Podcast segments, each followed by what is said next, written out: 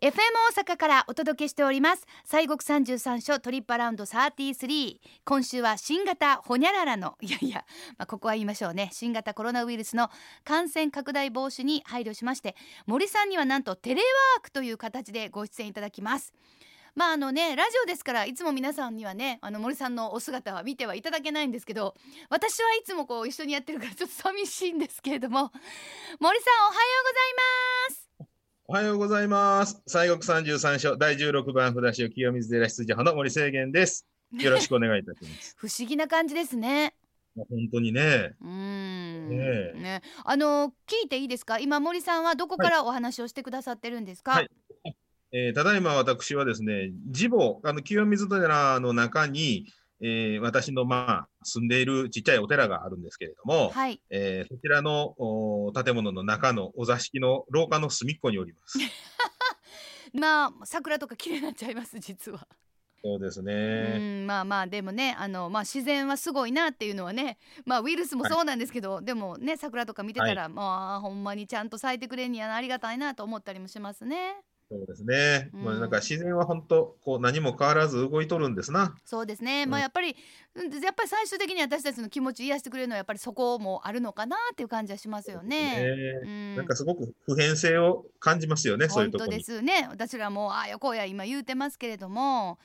えーはいで今年はですねイベントやグルメなどを楽しみながら巡礼していただけるように、まあ、コース仕立てでお札書をご紹介してきました。2020年になってそんな感じでやってましたが、えーはいなかなかですね、まあ、正直ちょっとこう巡礼に出かけるというのもだんだんと難しいえー状況が今ございますので、今日はその妖拝というものをテーマにお札書をご紹介していきたいと思います。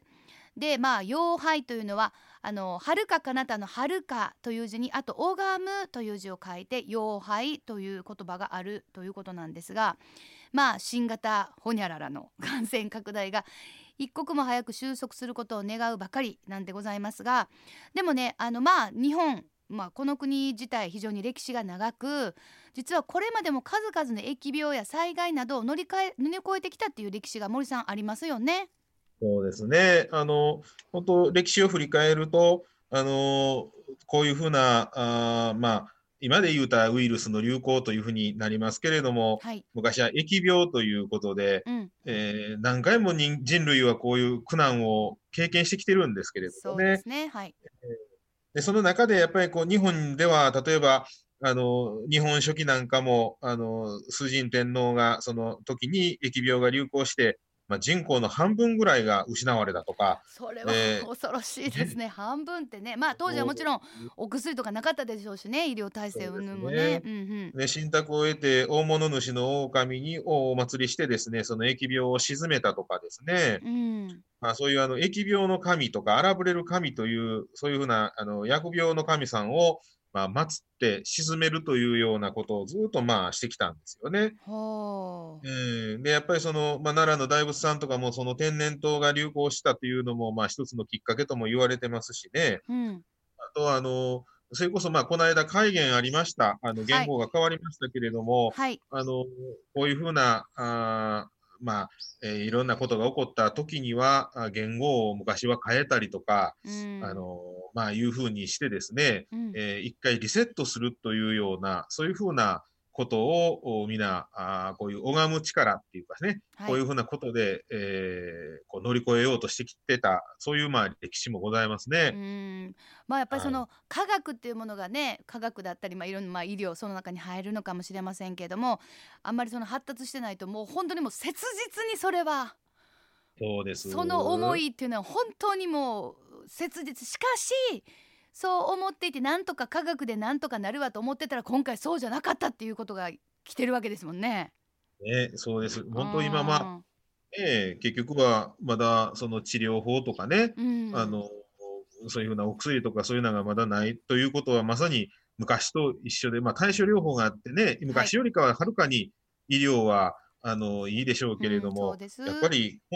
ね、根底にある不安っていうのは同じですよね。そうですね本当にねそういうことがねまさか巡ってくるとは思わなかったんですがまあでも、はいあのこのような、まあ、その疫病という形で日本は襲われまあでも乗り越えてきたっていうことは事実であるわけですよねもちろん。そうですね。はい。さてあの先週ご紹介しました六原光次さんの空也さんも大福茶というのを民衆に飲ませたっていう、そういうお話をちょうどしてくださった時だったですよねそうで。した。はい。あの、大福茶っていうあのお茶をね、あの、まあ、えー言うたら梅昆布茶ですね。お正月皆さん飲んだりしはりますけれども、うん、ちょうど先週もお話ししましたけれども、あの、平安時代に疫病が流行しましたときにですね、はい、えー空也上人っていうね、うん。あの、有病念仏のあの、お口から6体の阿弥陀さんがにょにょっと出ている。お像で有名なはいはい、うん、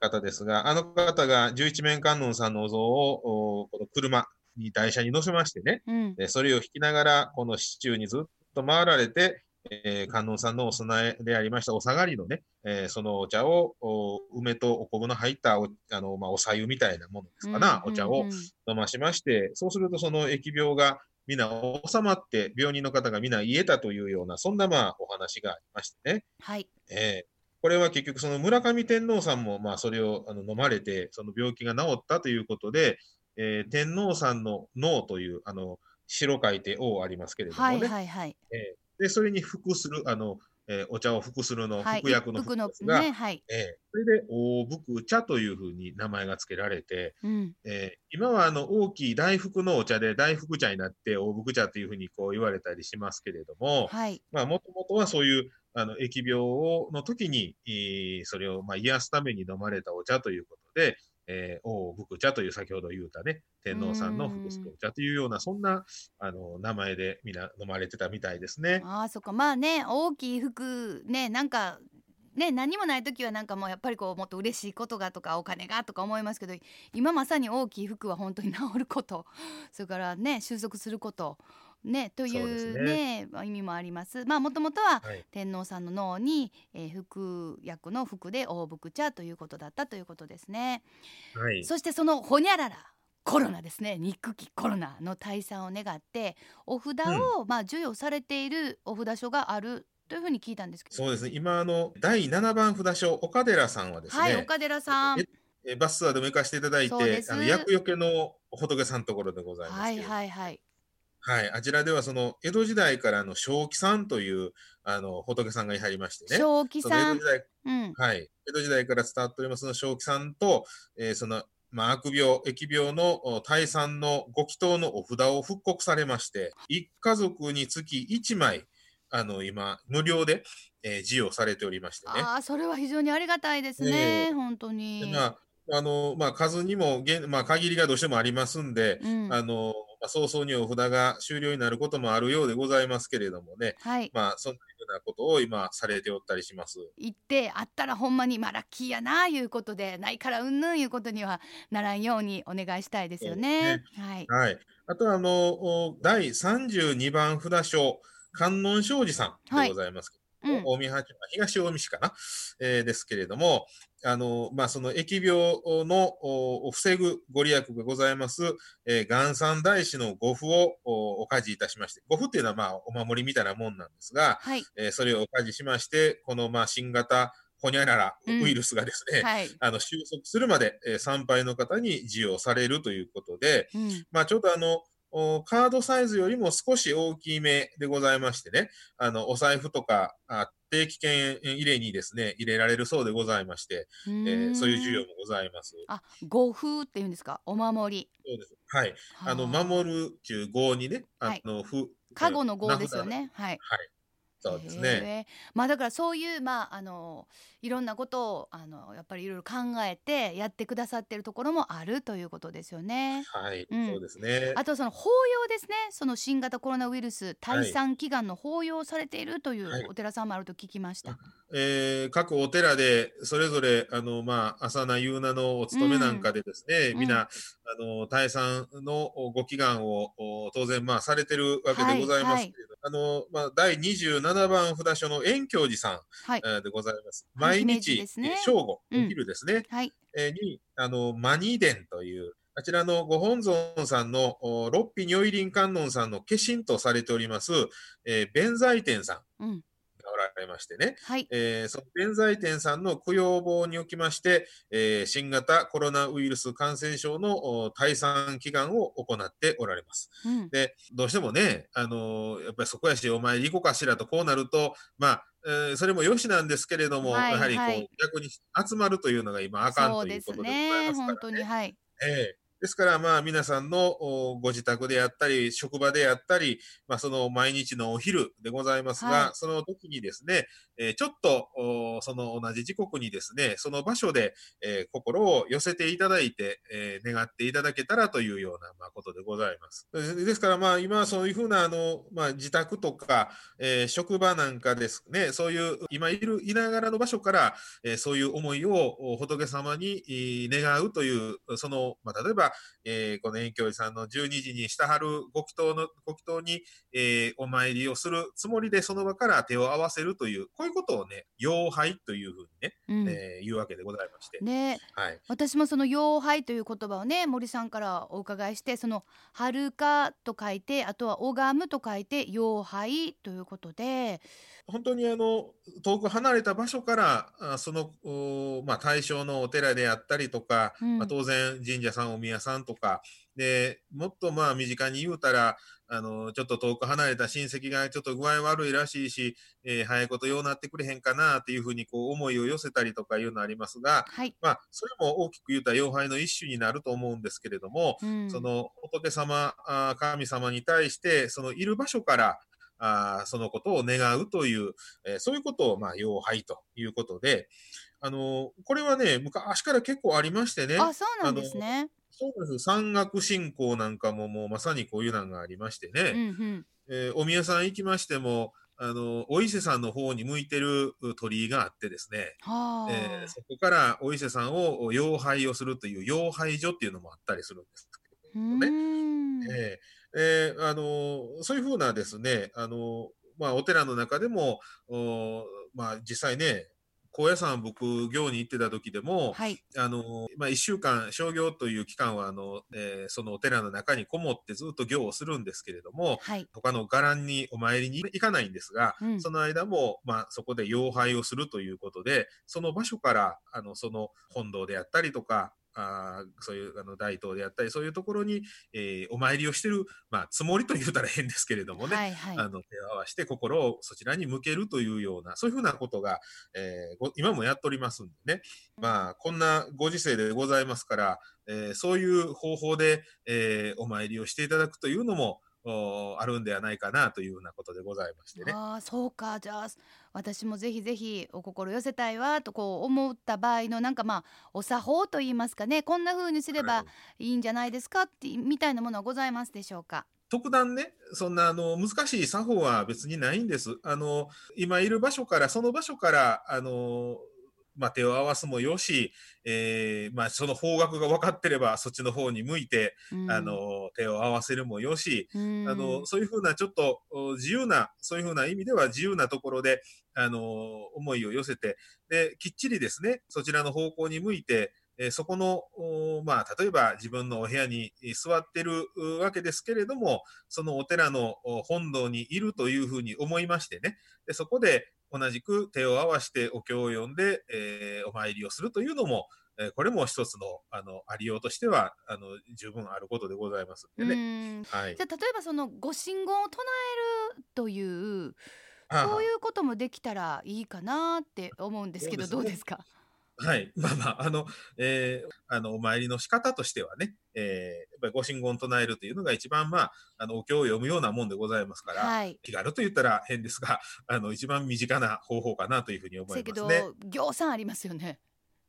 あのね、ご神言いっぱいあるんですよ。ありますね。これはどどううんどうどう選ぶというかどうしましょあの、ご神言っていうのはね、う。うんあの、仏様の、おまあ、言葉っていう、真実の言葉っていうことなんですけれども、はい。えまさにその仏様そのものなんですね。あ、ご神言が仏様そのものなんですね。そうなんです、そうなんです。うんうんうんよくあの、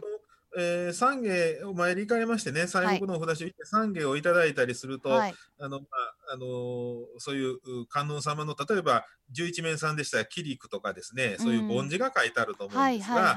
まさにそれが仏様と一緒っていうことなんですね。あの御朱印のの真ん中も同じでございますけれども、はい、えー、要はその仏様そのものをこの言葉として出す。で、その仏様の思いを心の中に持つ。そして、えー、ほとまあ、一番あの合唱というのが相手を敬うという形ですから、手を合わせるということで、えー、口に発することを、心に思っていること、体の姿っていうのが、これすべて仏様の姿と同じになるんですね。その。もうそんなん聞いたらもう絶対あの口から出したいと思うんですけど、じゃあじゃあ清水寺さんの場合、あうちはねあの千手観音さんでございますから、はい、えー、オンバザラタラマキリク、オンバザラタラマキリク、はい。っていうのがあの清水の観音様のご神言でございます。そうですか、ちょっとありがたいですね。あのまあ手合わせてあのオンバザラタラマキリクとかそういうふうなことをこうちょっとこう、えー、お口に出そうがあの心にそれを唱えしようが、うんうんうん、そういうふうにちょっとこう思いながらの唱えながらそういうやっぱり心のやっぱりどうしてもこう不安なところがたくさんありますから、はい。はい、そういう時にあのお支えの一つとしてね、うん、えー観音さんのお力というものをね、お慈悲というものをこう持っていただけるとありがたいかなと思います。そうですね。まあ本当にあのまあ外出の自粛っていうのが続いてますから、まあ、はい、自宅であのまあその妖拝教えていただいたその妖拝をやるとあのそしてまあご神言を唱えると、まあ、やっぱりもうそれでこう私たちにはそれも願うことしか収束を願うことしかできませんので。でもそうしながらその心の平安を保つというのはとても大切なことだなという感じがございますが、えー、あのいろいろとちょっとこう変更なるお札所があると聞いたんですが。どんなことがちょっと変更になってますか、はい、例えば清水寺でしたら18日からの西国札所の特別時報展もちょっと中止になりました。はい、でまたあと第4番札所の瀬福寺さん、はい。えー、牧野さん瀬福寺さんは4月の4日からですね、えー、農協所が閉鎖されております。はい、あの他はですね、あのまあ西国札所のフェイスブックであったりとか、えーその各お札所のホームページなんかで逐次、その都度、そういう情報が、えー、上がってくると思いますんで、あの、どうぞそちらの方を十分に、あの、まあ、チェックされて、えー、お参りいただけたらと思います。そうですね。あの私たちもご紹介できればと思うんですが、あの刻一刻とちょっと変わってますので、やっぱりそれはあのその時に、えー、調べていただくどうぞ皆様お手間かけますが、どうぞよろしくお願いします。さあ今週はですねあの妖拝ですね自宅でできるというね妖拝について、えー、森さんに教えていただきました。これはもう本当にね今すぐできることかな、まあ、だからもう極端だったら仕事場でもできるってことですよね。そうそうそうそう。ですよね。今だからあの別にそんなのも口に出しても言わなくても例えばその例えばですよ。なんかこう、はい、心がザワザワザワザっとしてきてもう怖くて怖くてっていう時あるじゃないですか、うん、そういう時もその心の中で思ったりそれだけではなく、やっぱりそちらの方を向いて、ね、あの、ええ、するというそれができれば、少しでもやっぱりちょっと気持ちが落ち着くのかなっていうのは思いました、はい、私も。ね、はい、はい、森さん今日はどうもありがとうございました。ありがとうございました。テレワークお疲れ様です。ありがとうございます。